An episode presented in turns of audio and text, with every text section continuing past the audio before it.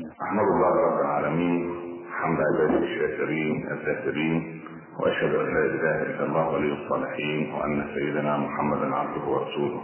اللهم صل وسلم وبارك عليك يا سيدي يا رسول الله. صلاة وسلاما دائمين متلازمين إلى يوم الدين.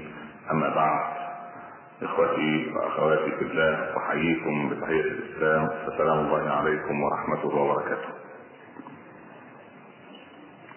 محاضرتنا اليوم ذات قيمة كبيرة ومهمة لكل مسلم ومسلمة. فإن الأخلاق في كل أمة هي أساس وجود وبقاء هذه الأمة. وإن الأخلاق هي الثوابت التي لا تتغير حتى بالدين أو بالجنسية. فلا نستطيع أن نقول إن هذا خلق غربي وهذا خلق شرقي.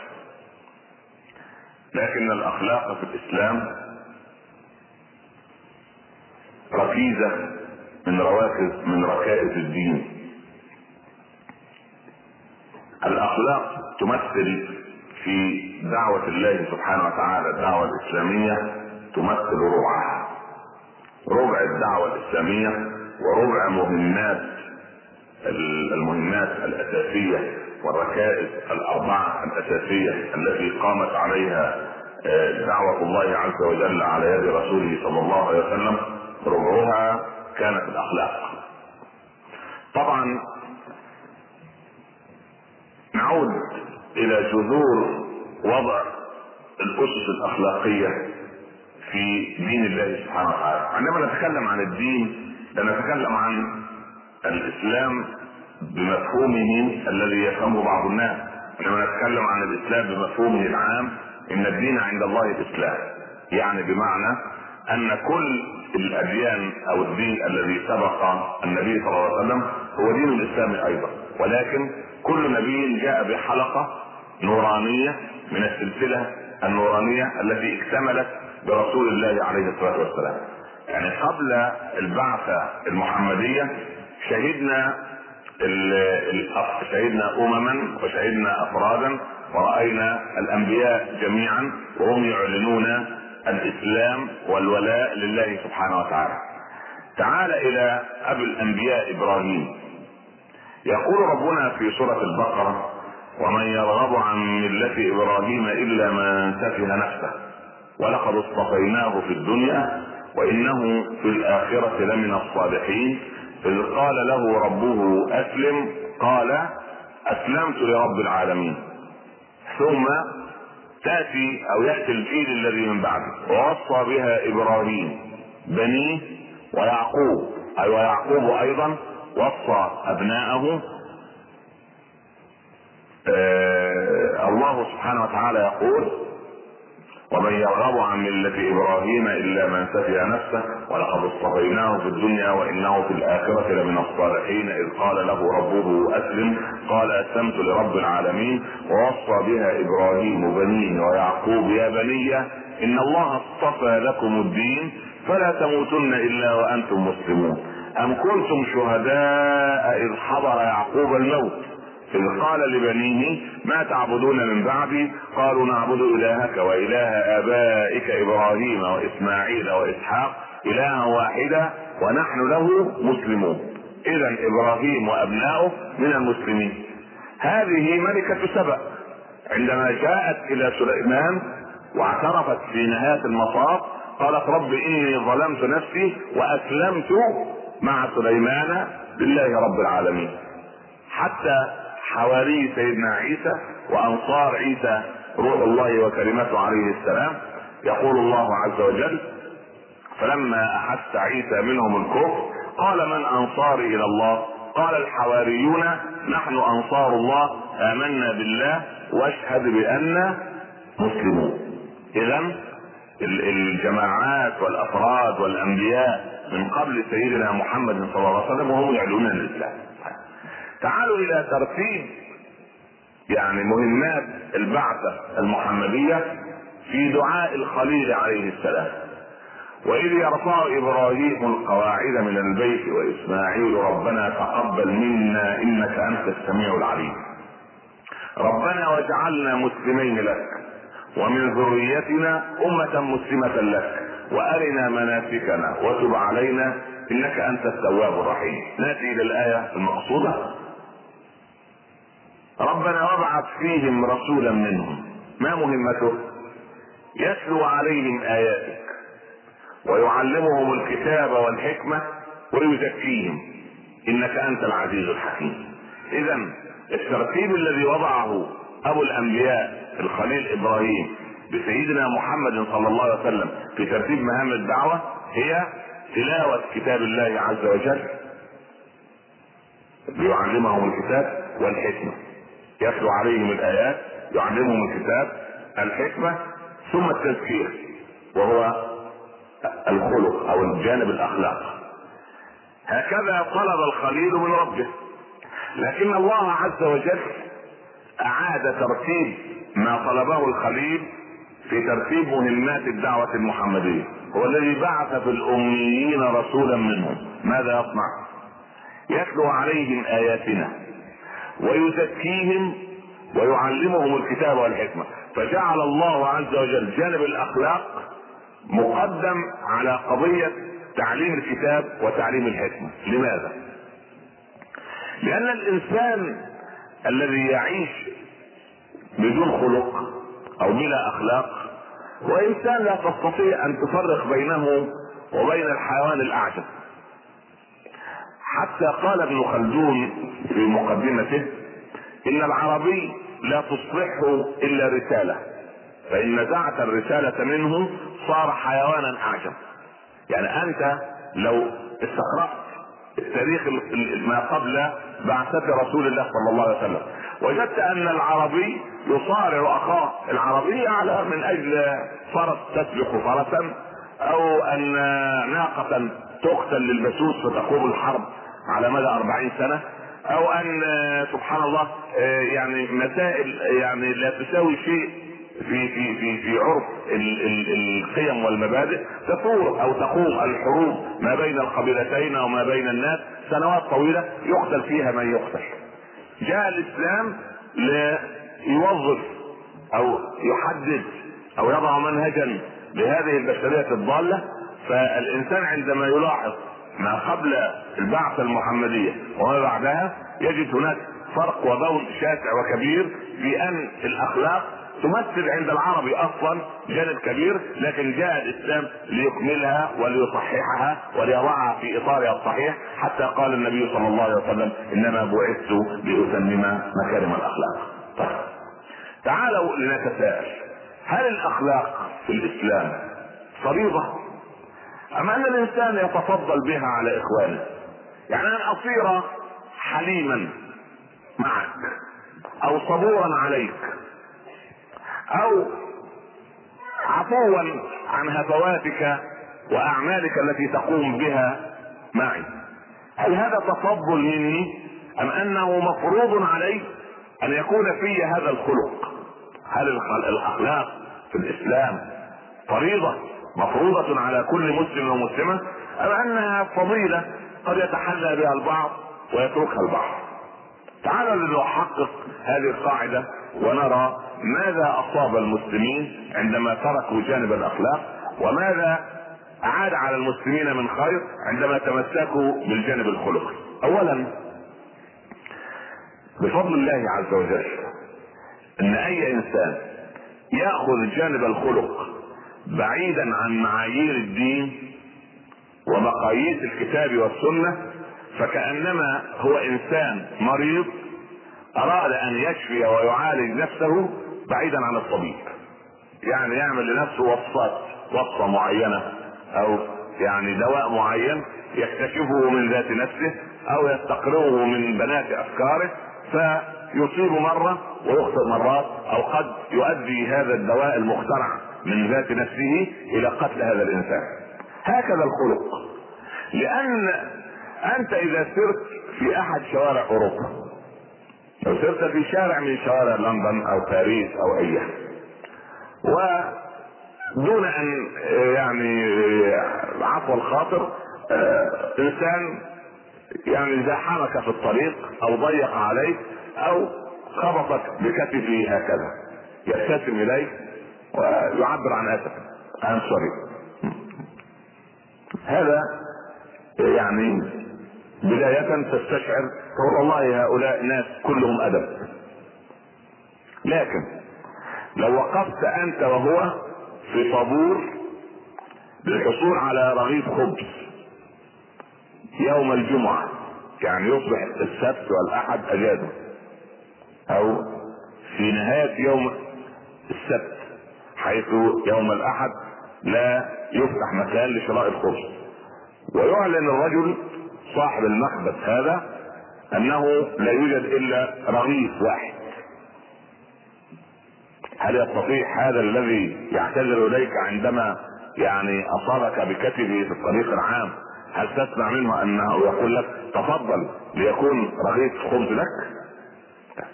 لكن المسلم يستطيع أن يصنعها لماذا؟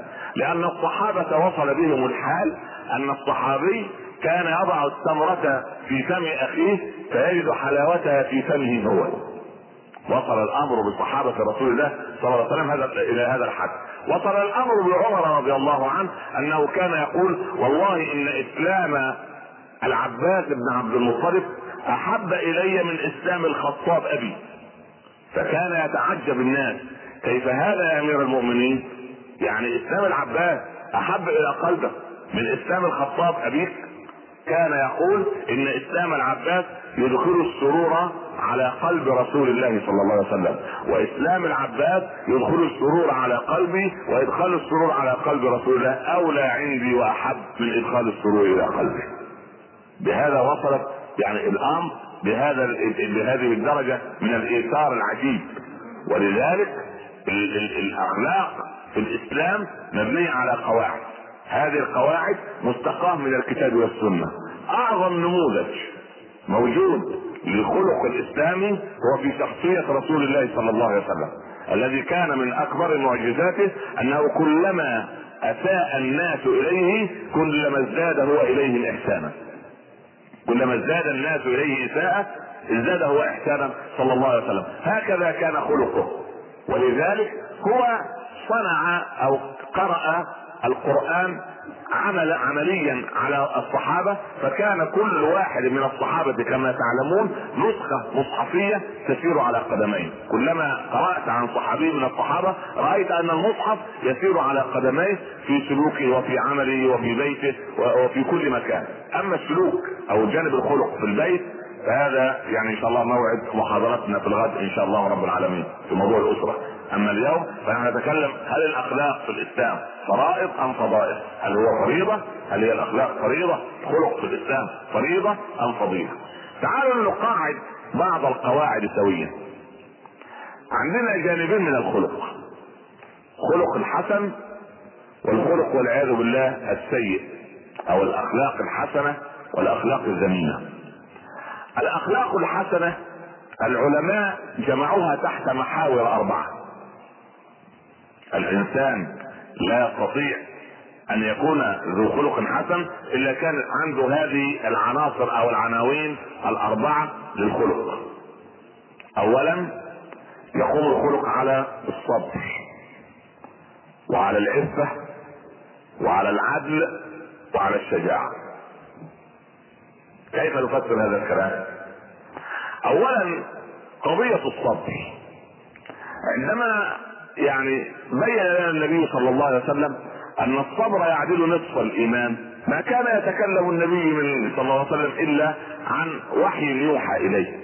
فأي إنسان قلت كمية الصبر وجرعة الصبر عنده فهو إنسان يعني للأسف الشديد كلما قل الصبر عنده كلما قل إيمانه وكلما قل إيمانه رأينا منه خلقا مشينا.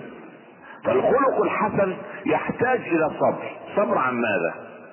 ان لم يصبر الرجل على زوجته وتصبر الزوجة على زوجها ويصبر كلاهما على الابن والبنت ويصبر الجميع على الأسرة والجار ويصبر الكل على هموم الحياة. كيف تتصور أنت حالة المجتمع؟ يعني كلما ولذلك الأمة الآن قل صبرها. الأمة عندها كم الصبر عندها قليل. وأنا أتكلم عن الأمة أتكلم أيضا عن الفرد. كل واحد منا صار صبره قليل أنت تستطيع أن تلاعب ابنك خمس دقائق. عشر دقائق. عشر دقائق.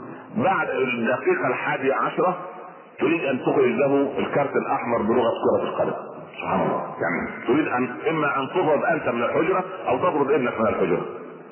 وكانت زوجة جحا تقول له أسكت الطفل حتى اطبخ لك. طفل يبكي.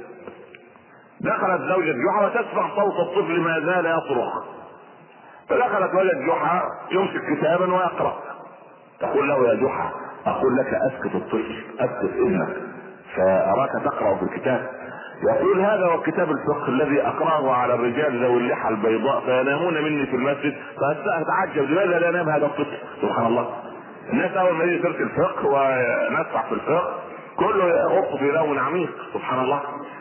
تخيل أنت لو أن المشرفين على هذه الندوة قالوا إن في غرفة التجارة والصناعة تبع يعني مهرجان التسوق أن كل من يأتي إلى هنا سوف يأخذ عشرين ألف درهما. هل كان يكفي المكان الخارجي؟ ليس الداخلي. للناس الذين سوف يأتون حتى من خارج دبي؟ حتى ربما ياتون من استراليا سبحان الله للحصول على العشرين ألف. هذا لكن المسلم يحسبها بطريقة أخرى. حسابات المؤمن غير حسابات مدعي الإيمان. مدعي الإيمان يقول له الشيطان والله يا أخي يعني الدروس كثيرة والأشرطة الحمد لله موجودة والكتب ميسرة في السوق يا عمي نعمل بما سمعنا. يعني لو يعني الحلال بين والحرام بين. يعني الشيخ ماذا يقول بعد أن سمعنا من الجميع؟ يعني المسألة أهون من ذلك. لكن لو الأمر يخص دنيا سبحان الله لتصارع الناس عليه الإمام البخاري رضي الله عنه ذهب ليعزي عطاء بن رباح. لماذا؟ تعجب الناس. قالوا عجبا. من مات عند عطاء؟ سأل سألوا الجيران هل مات لعطاء أحد؟ قالوا لا فلماذا البخاري ليعزيه؟ فاتت صلاة العشاء جماعة عطاء بن رباح فذهب الإمام البخاري ليعزيه هذا ما يعزى عليه لكن لو أن انسان ذهب ليعزي إنسانا ما وجده في صلاة العشاء يقول يا أخي هل جننت؟ تاتيني وتعزيني يعني هل تظن أنني لم أصلي؟ أنا صليت ولكن في البيت سبحان الله فهذا مقياس أهل الصلاح والتقوى.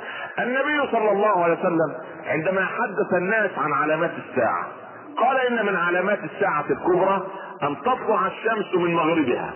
بدل من أن تشرق من الشرق تطلع من الغرب. وتظل أول يوم سنة. سنة كاملة لا ليل ولا نهار. الشمس مشرقة ولكن من الغرب. أتظنون ماذا قال الصحابة؟ وكيف نصلي يومها يا رسول الله؟ هذا الذي يهم الصحابة. لو أنا أعلمت بعض الناس يا إخوانا هناك علامة من علامات الساعة أن الشمس سوف تشرق من الغرب وتظل سنة كاملة. اليوم يظل سنة كاملة. لا ليل ولا يعني النهار متواصل عاما كاملا سوف يسأل. ومتى نصيف ومتى نأخذ الأجازة؟ ومتى نستريح من العمل؟ ومتى ينتهي العام الدراسي؟ هذه مهماتنا الأولى. فنحن نهتم أو نعظم أمر الدنيا ونقلل من أمر الآخرة. لكن الصحابة عظموا أمر الدين. فلو أن الناس عندهم نفس الحس سبحان الله العظيم للآخرة كما عندهم للدنيا يعني سبحان الله حتى يقول النبي صلى الله عليه وسلم لو تعلمون ما في الصف الأول لتقاتلتم عليه بالسيوف. لماذا؟ للثواب العظيم الذي الذي يأخذه الإنسان عندما يذهب إلى مبكرا إلى بيت الله عز وجل. والعجله مكروهة في كل شيء إلا في أمور محددة. أولها في مرضاه الله عز وجل. قال ربنا لما سأله رب العباد عز وجل سأل موسى عليه السلام وما أعجلك عن قومك يا موسى؟ كانت الإجابة وعجلت إليك ربي لترضى فمرضاة الله عز وجل هي مستحبة فيه العجلة ولا يستحب ابدا أن يؤخر الإنسان شيئا يدعو إلى مرضاة الله عز وجل. والإنسان سبحان الله الذي يتعامل بيقين غير الذي يتعامل بهوى. فالذي يتعامل بيقين يعلم أنه إذا ذهب إلى المحاضرة أو إلى درس العلم أو إلى المسجد فإنما بكل خطوة حسنة وتحط عنه سيئة ويرفع عند الله درجة. والملائكة السيارون إذا كشف عنا الحجاب الآن لرأيناهم حول هذه القاعة ومعنا. سبحان الله يعني يعني يذكرون الله لنا ويستغفرون الله لنا ويدعون الله لنا بالخير والتوفيق. إذا المسلم الذي عنده جرعة وكمية من الصبر هذا إنسان يستطيع أن يكون خلقه حسن. فالركيزه الأولى من ركائز الخلق الحسن الصبر. أن تصبر على من أمامك.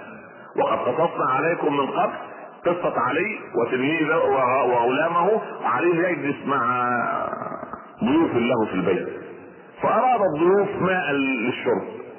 فنادى علي. يا غلام يا غلام فلم يرد الغلام. قال لابد أن الغلام ترك البيت. دخل علي فرأى الغلام وقد نام على ظهره وضع قدما على قدم ويغني بصوت مرتفع. قال له علي أما تسمعني؟ قال من أول مرة. قال ولم لم ترد؟ قال أمنت غضبك. يعني أعرف أنك صبور سوف تصبر على سنة. فخرج علي يضحك. قال الضيوف ما يضحكك يا أمير المؤمنين؟ قال ظننت أن الغلام قد غادر البيت وجدته نائما على ظهره واضعا قدما على قدم ويغني ويقول أنا أسمعك من أول مرة. قالوا بعه يا أمير المؤمنين؟ قال لا أنا أتعلم عليه الصبر. سبحان الله. تتعلم تعلم أنت على زوجتك الصبر وتعلمي أنت أخت الإسلام. الصبر على زوجك وتعلم انتما الإسلام على الابن والبنت سبحان الله. كلانا وكلنا يتعلم الصبر على الطرف الآخر. فالصبر هو الركيزة الأولى للخلق الحسن من تبخر صبره ومن ضعف صبره ومن قلت جرعة صبره رأينا منه خلقا ذميما لا خلقا حسنا. اول ركيزه من ركائز الخلق الحسن أن يكون الإنسان صبورا. والإنسان عندما يصبر سوف يعرض الكلمات اولا على عقله قبل أن يقول يقولها. سوف لا ينفعل في أمر سبحان الله يؤدي إلى الانفعال المفاجئ. سوف يتريث في اتخاذ القرار. سوف آه، يعني يثور اولا الشيطان يريد أن يجعله أن يرد الكيل بالكيلين والصاع بصاعين وأن يرد القلم بقلمين. حتى هؤلاء الذين يدعون الحرية والإخاء والمساواة في أوروبا يقولون لهم في الكنيسة إذا ضربك أخوك على خدك الأيمن فأعط له خدك الأيسر. هذا كلام داخل الكنيسة فقط. هل خارج الكنيسة؟ هل نسمع مثل هذا؟ هل نرى مثل هذا الكلام؟ العالم الغربي اليوم يضرب الجميع على الخد الأيمن وعلى الخد الأيسر وربما على القفا سبحان الله. يعني ما تركوا مكانا إلا وضربوا فيه. أين الخلق؟ أين الخلق؟ أين هذا؟ من, سبحان الله العظيم الخلق الإسلامي الذي لما قال أبو ذر لبلال رضي الله عنه يا ابن السوداء ماذا قال له النبي صلى الله عليه وسلم؟ لقد طف الصاع أبا ذر ما لابن البيضاء على ابن السوداء صبر إلا بالتقوى والعمل الصالح فما كان من أبي ذر إلا إلا أن وضع خده على الأرض وقال يا بلال لتطأ بقدمك على خدي. قال قد عفوت عنك أبا بكر سبحان الله. هذا هو الخلق. وأنت أنت إذا إذا إذا سمعت عالما يقول الأخوان المتصارمان. متخاصمان يعني. أي اخين اخوه في الله اي اختين في الله اسرعهما صلحا لاخيه اسرعهما دخولا إلى الجنة. هل منا من يسرع يعرض هذا ويعرض هذا وخيرهم الذي يبدأ بالسلام.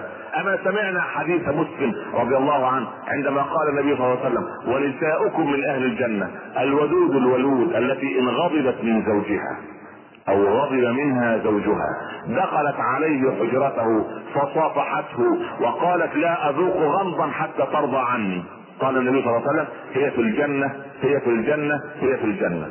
الشيطان يأتي للأخت ويقول لا لو عملتيها هذه المعامله إيه ده يعني لا لابد يعني من وضع الأمور في نصابها لا لا. نحن قلنا إن البيوت ولسوف نوضح هذا إن شاء الله في محاضرة الغد إن شاء الله رب العالمين وأتمنى يعني أن يحضر الأزواج والزوجات عشان نشوف ما, ما, ما لنا من حقوق وما علينا من واجبات إن شاء الله رب العالمين فالمساله أن أن الإنسان كلما يتقي الله عز وجل يكون عنده الركائز التي يستطيع أن يصير بها صاحب ووضوء خلق حسن إن شاء الله، اللهم حسن أخلاقنا لا يهدي لاحسنها إلا أنت يا رب العالمين. طيب اذا الركيزة الأولى في الخلق الصبر.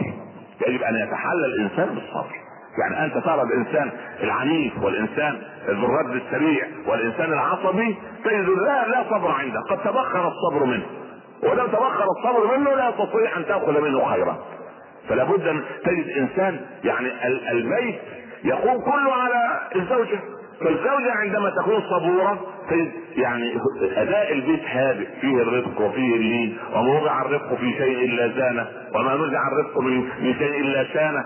سبحان الله. لكن إذا تبخر الصبر من عند الزوجة بالذات تجد البيت يعني سبحان يعاني معاناة كبيرة من الصغير والكبير. وسوف نجد هذا الأمر. وضوحا إن شاء الله رب العالمين بإذن الله. الصبر هذا هذه الركيزة الأولى للخلق الحسن. الركيزة الثانية العفة. أن يعف الإنسان حتى بجوارحه. لو كان الإنسان منا ذو عفة لأمسك لسانه عن عيوب الناس. أمسك لسانه عن أعراض الناس. أمسك لسانه عن القدح في أخلاقيات الناس. امسك لسانه عن الغيبة والنميمة. امسك لسانه عن الفحش في القول. امسك لسانه عن البذيء من الكلام. يا عائشة المؤمن ليس بفاحش ولا صخاب ولا بذيء. لا, لا, فاحش ولا بذيء ولا صخاب في الأسواق. المؤمن عبارة عن كالنحله إذا أكلت أكلت طيبة. وإن أطعمت أطعمت طيبة. وإن وقفت على عود لم تخدش ولم تكسر. يعني المؤمن كالنحلة تماما. النحلة لا يأتي منها إلا الخير. هناك بواب على باب على باب خلية النحل. بواب. شغالة من ضمن الشغالات عبارة عن سكيورتي امن تقف على باب خلية النحل. تشم كل فرد من الخلية يدخل إليها. بعد أن تذهب الشغالات لجمع الرحيق وغيره إذا جاءت نحلة من النحل ذات رائحة كريهة تطردها النحلة البواب الواقف على الباب وتمنعها من الدخول حتى تنظف نفسها. سبحان الله. وثم بعد ذلك هناك فريق معاون لمن تقف على الباب. تدخل لتعيد تفتيش وشم رائحة آه، آه، افراد الخلية مرة أخرى. فإن وجدت بينها من له رائحة غير طيبة لا تطرده وإنما تمسك به وتمزقه إربا. سبحان الله. أنا أريد أن أقول تنظيرا لهذه المسألة. من كرم الله علينا إخوة الإسلام أنه ليست للذنوب رائحة. من فضل الله احمدوا رب العباد. نحمد الله. أنا أول الحامدين والحمادين لله في هذه المسألة. سبحان الله. تخيلوا أن انسانا يقف على بوابات هذه القاعة ليشم من له ذنوب يمنعه من الدخول. من كان يحضر منا هذه المحاضرة؟ لا أحد ولا أنا. سبحان الله. من كرم الله أنه ما جعل للذنوب رائحة. ولو كانت للذنوب رائحة لما جلس مسلم بجوار مسلم. سبحان الله. نحن حريصين على إظهار الرائحة الطيبة وريحة هذا شيء طيب ولكن يجب أن نكون أشد حرصا على أن تكون رائحة قلوبنا طيبة عند الله وعند الملائكة. لأن المنظر الخارجي هو محط نظر المخلوق. ولكن القلب هو محط نظر الخالق. فإن الله لا ينظر إلى صوركم وأجسامكم ولكن ينظر إلى قلوبكم وأعمالكم. فهلا إذا نظر الله عز وجل إلى قلب عبد منا وجده في كل وقت وفي كل حين موصولا برب العباد سبحانه وتعالى فالإنسان العفيف وهذه الركيزة الثانية من ركائز الخلق الحسن إنسان عفيف عفو اللسان. لا يتكلم بالكلمة البذيئة أبدا سبحان الله. لا يكذب لا يعرف الكذب. فهذا النبي صلى الله عليه وسلم يسير بجواره أبو بكر.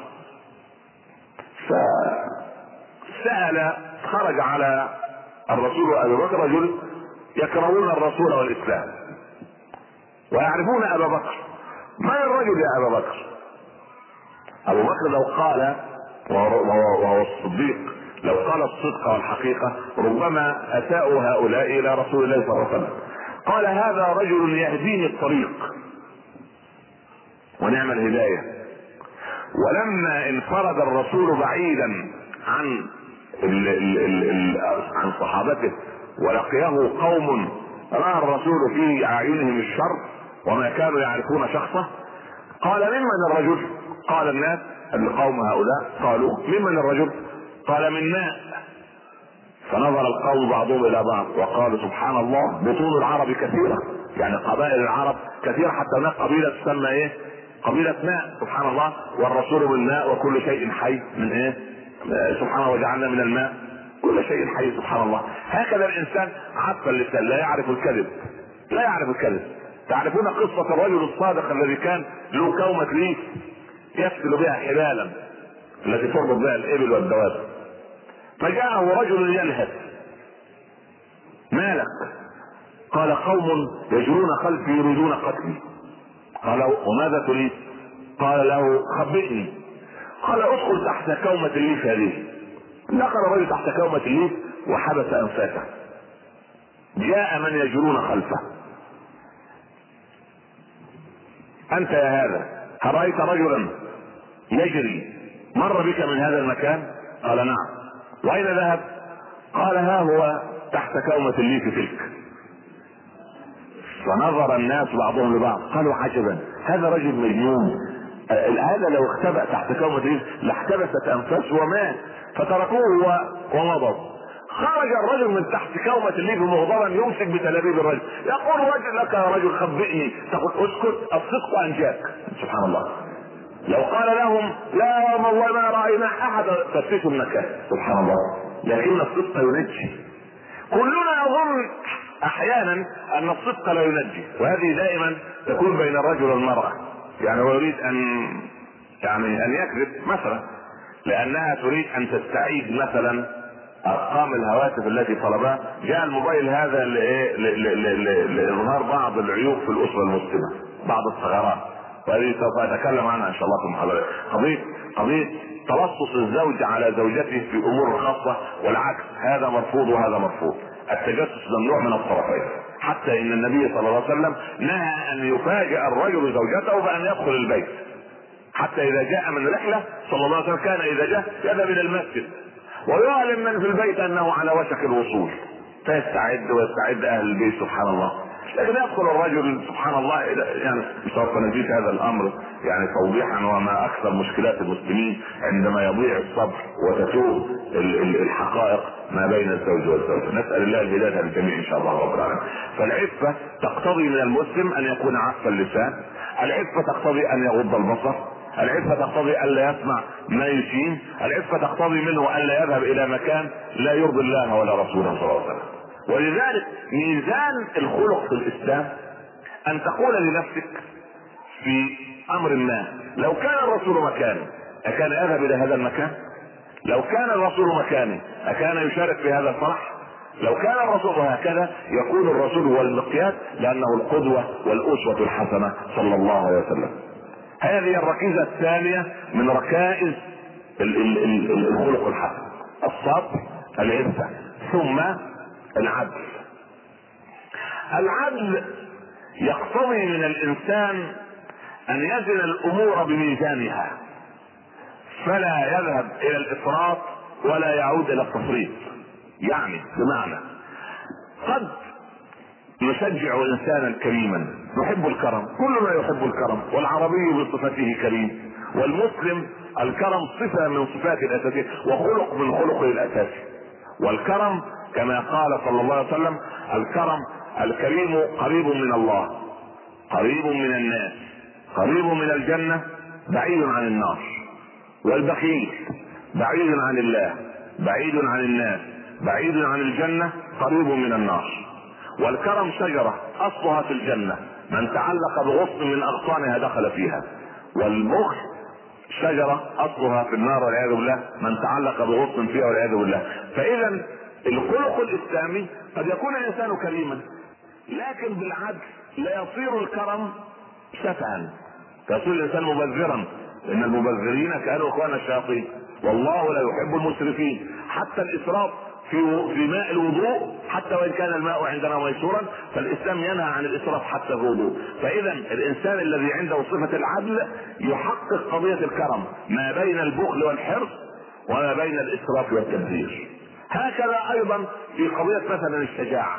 الشجاعة إذا زادت عن حدها وصلت إلى مسألة التهور وإذا انقبض الإنسان وبعد عن قضية الشجاعة يصير هذا الإنسان للأسف الشديد يعني حريصا أو أو أو, أو جبانا والإسلام لا يحب الجبان ولا يحب الجبن بل على العكس الإسلام يحض على أن يكون الإنسان مقداما ولكن ليس متهورا. الإنسان العادل هو انسان يحكم على الأشياء بما يرضي الله لا بما يرضي هواه. فمثلا لو جاءت ابنتك إليك تشكو زوجها قبل إصدار الحكم يجب أخت الإسلام أن تنتظري حتى تسمعي من زوج من زوج الابنة. هكذا أيضا للأب. لو جاءك زوج ابنتك يشكو إليك أو زوجة ابنك تشكو من ابن من ابنك فلا تقول لا أنا ابني تربى أفضل تربية أنا علمته في أحسن الجامعات أنا ابني ملاك لا يخطئ أنا ابني هذا خطأ. ولا يجرمنكم شنآن قوم على ألا تعدلوا اعدلوا هو أقرب للتقوى. فالعدل في الأمور أصل من أصول الخلق الإسلامي القويم. العدل ألا يجعل حتى وإن كنت تكره إنسانا اقبل الحق منه. روي في الأثر اقبل الحق ولو من بعيد بعيد واردد الباطل ولو من حبيب قريب. احفظ هذه. اردد الحق اقبل الحق ولو من بعيد بعيد حتى ولو كان للحق يا أخي من حماتك اقبله. ولو كان من زوجتك اقبله. لأن كثير من المسلمين يقبل كل كلام الناس إلا كلام زوجته. سبحان الله. والزوجة تسمع لكل الناس. سبحان الله. حتى كانت زوجة أبي حنيفة إذا أفتاها بفتية قالت لا لا يعجبني لا تعجبني فتواك أبا حنيفة. يا سبحان الله. ومن تريدين من أهل الإفتاء؟ محمد أبو يوسف. محمد أو إذا تلميذ أبو حنيفة. يذهب أبو حنيفة أبو يوسف لأبي يوسف. يا أبا يوسف. نعم يا إمام. تعال. ما خيرا تصلح بيني وبين يعني زوجتي تريد فتوى معينة. فهذا وما هو السؤال يا أبا حنيفة؟ السؤال كذا وما هي الإجابة؟ يقول له كذا. خلاص يذهب أبو يوسف وتلميذه إلى زوجة أبي حنيفة. ما سؤالك؟ هو سؤالي كذا. فيجيب أبو يوسف إجابة أبي حنيفة. تقول له صدقت. سبحان الله العظيم لا إله إلا الله. وأخ صديق من العلماء الجزائريين كان له شيخان. شيخ منهم عصب المزاج فيه حدة. وكان كلما غضب مع زوجته لا يريد كعالم أن يأتي بأي إنسان يقضي بينه وبين زوجته. فيذهب إلى صديقه الشيخ فلان هذا دون ذكر أسماء. فياتي به يقول والله في خلاف بين زوجتي. فيذهب العالم صديقه هذا وعندهم كتاب للمالكية للإمام الخليل رضي الله عنه. فيذهب الشيخ ويقول لزوجة صديقه العالم يا سيدتي يا أختي الفاضلة إن سيد الخليل يقول إن من باتت مغاضبة لزوجها تلعنها الملائكة حتى الصباح. إن إن شيخنا الإمام الخليل رضي الله عنه يقول إن الزوجة باب من أبواب الجنة. إن سيد الخليل فالزوجة امية لا تقرأ ولا تكتب. فتقول له يعني هذا شيخك الخليل هذا ما له خليلة؟ يعني سبحان الله. يعني الخليل الخليل ما في حاجة في حق الخليلة؟ سبحان الله. يا أخي ما هو برضه يعني لا, لا تمل لا. فهذا هو العدل الذي يجب أن يقتضي أن يكون الإنسان عادلا حتى على نفسه ينطق بالشهادة لأن عندما تميل عن الحق للأسف الشديد أنت قد تشهد يا أخي شهادة الزور والعياذ بالله وترتكب أحد ال ال ال الكبائر التي نهى النبي صلى الله عليه وسلم ألا وشهاده الزور أنا أشهد لابني بأنه لا يخطئ وأشهد لابنتي أنها لا تخطئ كيف هذا؟ لا المسألة أن يقول الإنسان الحق حتى ولو على نفسه حتى ولو على نفسه لماذا؟ لأن بهذا يصير صاحب الخلق الحسن فإذا قضية العدل أسس من وركيزة من ركائز الأخلاق التي أمر الله بها أو يجب أن تكون في يعني خلق المسلم إن شاء الله رب العالمين. الركيزة الرابعة كي لا أطيل عليكم الشجاعة. الإنسان الذي عنده شجاعة ليست الشجاعة عبارة عن تهور أو الدخول في معمعة المعركة أبدا. الشجاعة ليس القوي بالسرعة أن, أن, أن يصارع من أمامه ولكن القوي من يملك نفسه عند الغضب. هذه شجاعة. يعني الشجاعة أن أن أن يتحمل الإنسان من أمامه. الشجاعة أن يكون عنده سبحان الله العظيم من من من من, قول الحق حتى ولو على نفسه. هذا يدفع العدل ولكن الشجاعة هذه ركيزة كبيرة من خلق والله لو اتصف الإنسان بهذه الركائز صار إنسانا من الذين نسمع عنهم في أسلافنا الصالحين. كان أسلافنا الصالحون رضي الله عنهم عنده عندهم من الخلق آه، ما يتخلق به الإنسان مع الله عز وجل ومع خلق الله. فكان مع الله عز وجل عندهم من الحياء كان أبو بكر لا يتحلل من كل ثيابه وفي الحجرة بمفرده ويقول إني أستحي من الله رب العالمين. سبحان الله. وكان جابر بن عبد الله يستحي من رسول الله صلى الله عليه وسلم وهو يسير بجواره فيبحث عن ظل رسول الله. فيسأل ولماذا تبحث عن ظل رسول الله يا جابر؟ قال كي لا اطأه بقدمي. سبحان الله. من خلق الإسلام الذي كاد أن يختفي بيننا وبين أبنائنا وبناتنا الحياء. الحياء شعبة من الإيمان. لكل دين خلق وخلق الإسلام الحياء. الحياء شعبة من شعب الإيمان شعبة كبيرة من شعب الإيمان. أذكر في الماضي القريب منذ عشرين وثلاثين سنة سنة كانت البنت إذا ذكر الزواج أمامها احمر وجهها. لو يعني مجرد إن الأب يداعب ابنته. ويقول جاءني فلان إلى مكتب اليوم أو إلى العمل وقال أنا أريد أن آتي لأفاتحك في أن أتزوج من ابنتك فلانة. كانت البنت عندها تحمر وشوى وربما لا تلقى أباها يومين أو ثلاثة حياء. الآن العجب العجاب. ها؟ أنتم تعرفون العجب العجاب هذا أكثر مني. تأتي البنت. متى تقابل حسن؟ مين حسن؟ من حسن هذا؟ إيه يا أبي؟ ألا تعرف حسن ولا حسين؟ سبحان الله. الرجل يفاجئ بأن الامر والمصيبة الكبيرة. الزوجة. بجوار أبو فلان. يعني مين للريح حتى تعقل لا إله إلا الله. حين الشيخ يقول شجاعة في المحاضرة وأم حسين ولا أم حسن تأمر بغير ذلك الأمور مختلفة تماما. الحياة شعبة من الإيمان. دخل النبي دخل أبو بكر على النبي صلى الله عليه وسلم وهو يتوضأ وكانت ركبته مكشوفة. صلى الله عليه وسلم. ودخل عمر فلما دخل عثمان غطى الرسول ركبته. قالوا لما يا رسول الله؟ قال ألا أستحي من رجل تستحي منه ملائكة السماء. هذا الحياء الذي كان موجودا عندما كان يعني من في جيلنا كان مجرد الاب أو الام ينظر نظرة ينظر نظرة. يفهم الابن أو البنت أن يجب أن يغادر المكان إلى داخل البيت. انظر أنت إلى ابنك اليوم. نعم. والنص لي كده. فمالك مركز على هو أنا فيش سبحان الله العظيم. قصصت لكم منذ شهرين عن زميل كبر به السن وعبر الستين وأنجب ولد على كبر. أنتم تعلمون عندما يكبر الإنسان ونحن نشجع شبابنا على الإسراع بالزواج حتى يصير ابنائه أصدقاء له. ف الرجل أستاذ جامعي فاضل يقص لي لأجلس يا مولانا مع الولد. ابن صغير خمس سنوات. فالولد جالس على الكرسي يمد رجليه على المنضدة أمام أبيه. قال يا حمادة يعني صعب كده. بناتك اخوات أخواتك الكبار عنده بنتين تزوجنا وأنجبت. وعندهم أولاد في مثل سنك. لا تقعد الواحدة ولا تجلس إلا إذا جلست أنا. فكيف تصنع أنت هذا؟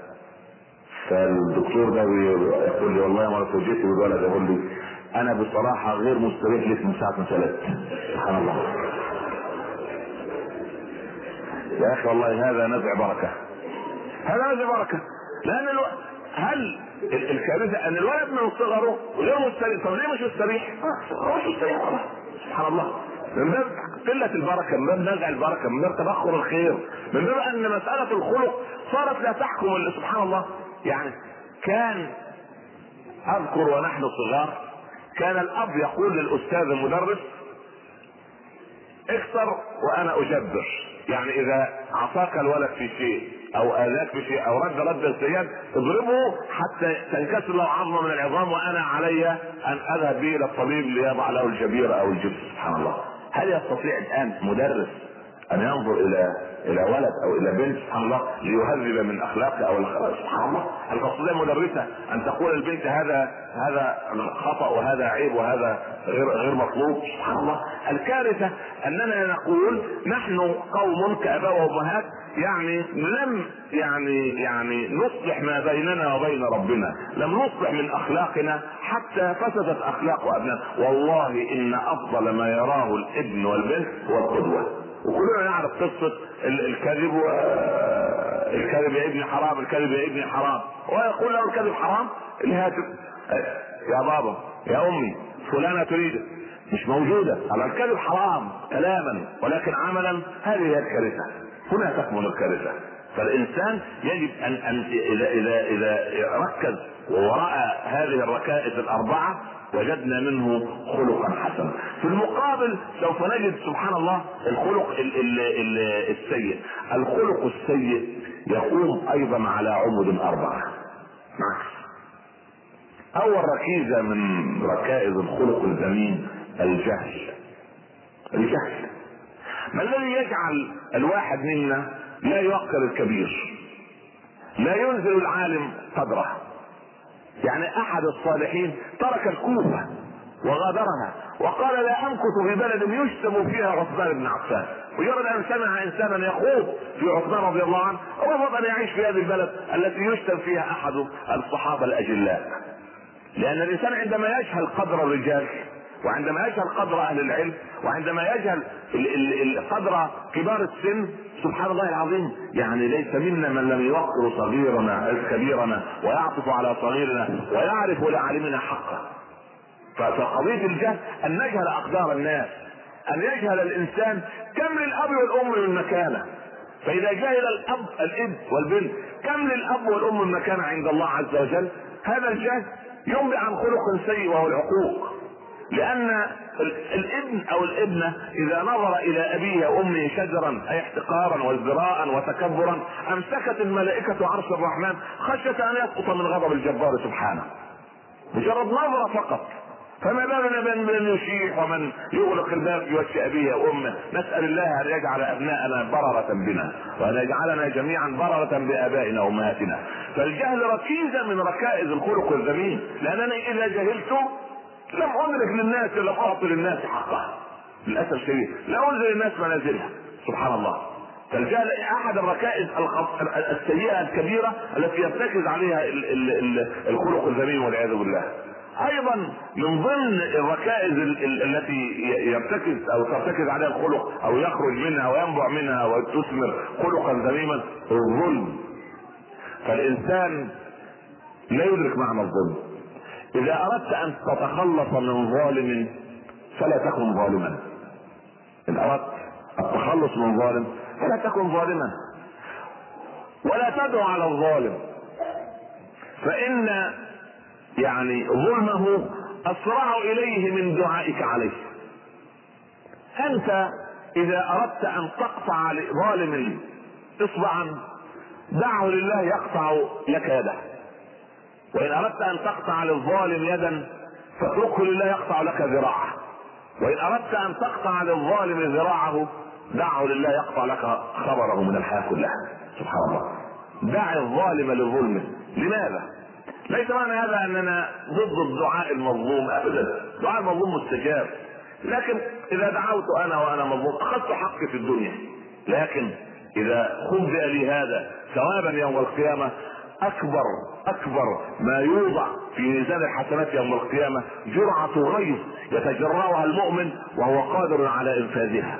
يعني الإنسان قد يستطيع أن يرد القلم قلمين والصاع صاعين والضرب ضربتين وثلاث لكن إذا تمسك وتجرع هذا غيظا وكمدا واحتسابا لوجه الله سبحانه وتعالى حتى لا يتعدى ويكون من الظالمين إن الله عز وجل يعني دايما المشبه به هو الأقوى.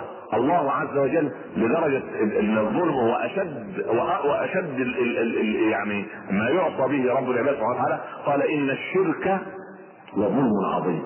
فشبه الشرك بجزء من الظلم.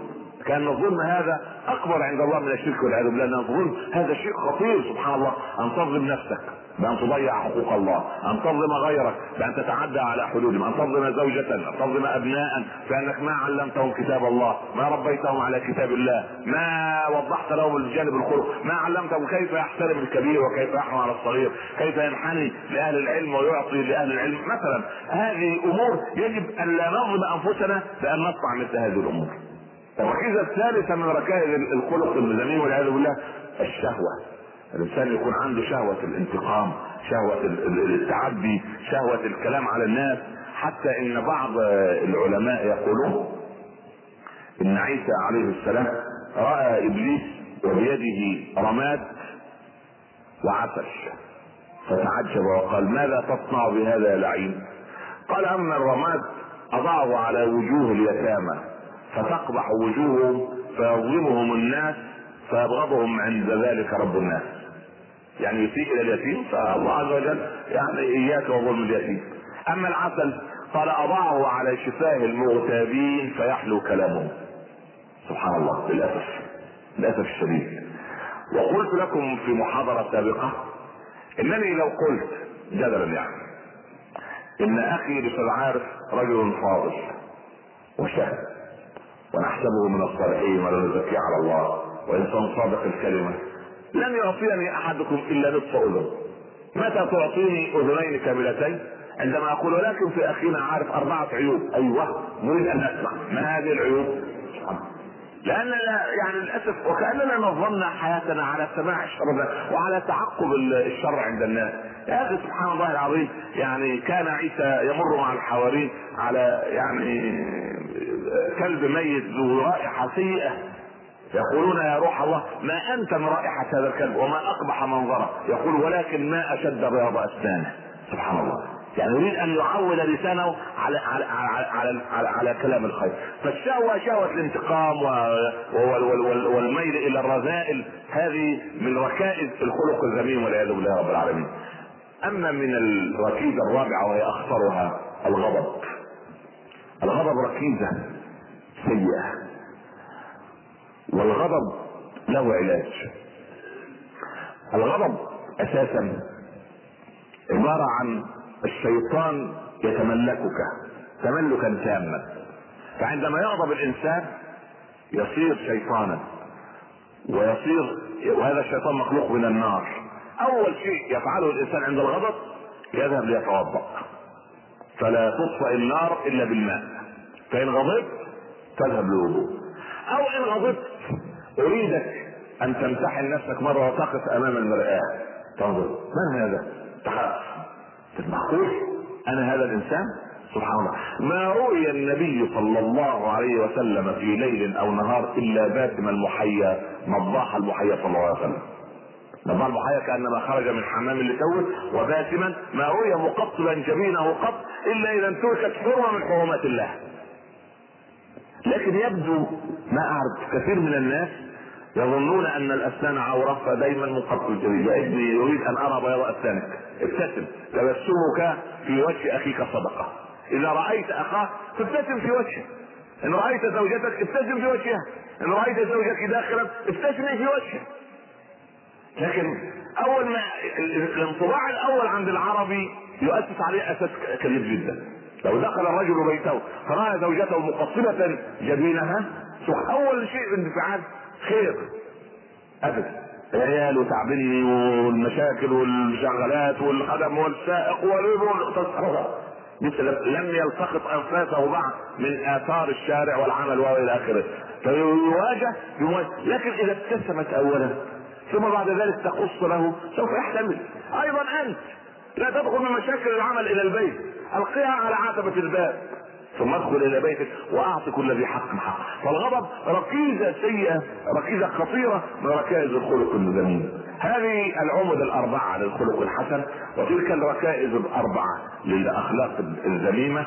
نسأل السؤال بعد ذلك. هل الأخلاق في الإسلام فضيلة أم فضيلة؟ يعني فرائض فريضة أم فضيلة؟ أحد الناس يقول يا هو إلى الآن لم يجب على السؤال. هذه كانت مقدمة. نبدأ في الكلام مقدمة. الله الله. لن أطيل عليكم كثيرا إذا يثبت لنا أن الخلق في الإسلام فريضة. أنا مفروض علي أن آخذ خذ العفو وأمر بالعرف وأعرض عن الجاهلين. هذا أمر يا أخي. والأمر الوجوب وليس للند. أنت يجب أن تعرض عن الجاهلين. هذا أمر من الله عز وجل. يجب أن تأخذ جانب العفو لأن من أخذ جانب العفو مع الناس يؤمن يوم القيامة بالعفو إن شاء الله رب العالمين. أما من عامل الناس بالعدل ولم يعاملهم بالفضل عومل يوم القيامة بالعدل وان عوملنا يوم القيامة بالعدل. لا يبالي الله في أي واد من أودية جهنم أهلكنا والعياذ بالله رب العالمين. الله عز وجل نسأله دائما أن يعاملنا بفضله ولا يعاملنا بعدله. لأن العبد يجب أن يتعامل مع الناس بالفضل. هذا الفضل في الإسلام كخلق هو فريضة. فالخلق الحسن والتعامل مع الناس فريضة أوجدها وأفرضها رب العباد سبحانه وتعالى وفرضها الكتاب والسنة على كل مسلم ومسلمة أن يتخلق كل واحد منا بخلق الدين. ما هي خلق الدين؟ كيف كان الصحابة يتعاملون؟ كيف كانوا؟ سبحان الله العظيم. تعالوا إلى نماذج سريعة من أخلاقيات صحابة الحبيب صلى الله عليه وسلم. قصة بسيطة. دخل رجل أعرابي إلى مدينة رسول الله صلى الله عليه وسلم. فربط ناقته خارج بستان واستراح في ظل جدار البستان. الناقة كانت جوعى جائعة فنظرت إلى داخل البستان رأت العشب والخضرة والأشجار والزرع. فشدت حبلها قطعت الحبس ودخلت إلى البستان فعافت فيه فسادا. الشجر يقع والنبات سبحان الله وهي تأكل بنعم جاء صاحب البستان فظل يضرب الناقة كي تخرج فضربها ضربة على رأسها فوقعت ميتة نفقت الناقة. ماتت استيقظ الأعرابي على ناقته وهي تنفق فما كان منه إلا أن أمسك بتلابيش صاحب البستان. تصارع الرجلان فإذا بالأعرابي ورجل قوي يلكم صاحب البستان لكمة قضى فيها نحبه. مات الرجل. أمسك الناس بالاعراب تعال. لابد من قتلك قال لي مطلب واحد. ماذا تريد؟ قال أريد أن أعود إلى بلدي قبيلتي أعطيهم وصيه ثم أعود إليكم. فضحك الناس. قالوا عجبا. نحن لا نعرفك ولا نعرف اسمك ولا اسم قبيلتك. قال أبو هريرة رضي الله عنه أنا اضمن الرجل. ضمنه أبو هريرة. خلى أصحاب أهل القتيل القاتل بضمان أبي هريرة. غاب الرجل جمعة جمعتين ثلاث شهر شهران. ذهب الناس إلى أبي هريرة. يا أبا هريرة يعني ماذا تقول في أي شيء؟ الرجل الذي ضمنته ما عاد. لم تضمن من لا تعرف. قال أبو هريرة كي لا يقال إن أصحاب المعروف قد ولوا. ما يقول هذا أبو هريرة إلا ويظهر الرجل على الأفق. عاد الرجل. جاء الرجل. ها أنا قد عدت. نفذوا ما تريدون. قالوا عجبا يا رجل. لا نعرف اسمك ولا اسم قبيلتك ولا من أي جهة أنت. وكنت تستطيع أن تهرب. فما الذي اعادك قال حتى لا يقال إن أصحاب الوفاء قد ولوا. أنا عاهدت عهدا ها؟ لابد من توفية العهد. وقال أصحاب القتيل ونحن قد عفونا حتى لا يقال إن أصحاب العفو قد ولوا. أين هؤلاء الناس؟ أين هؤلاء؟ سبحان الله.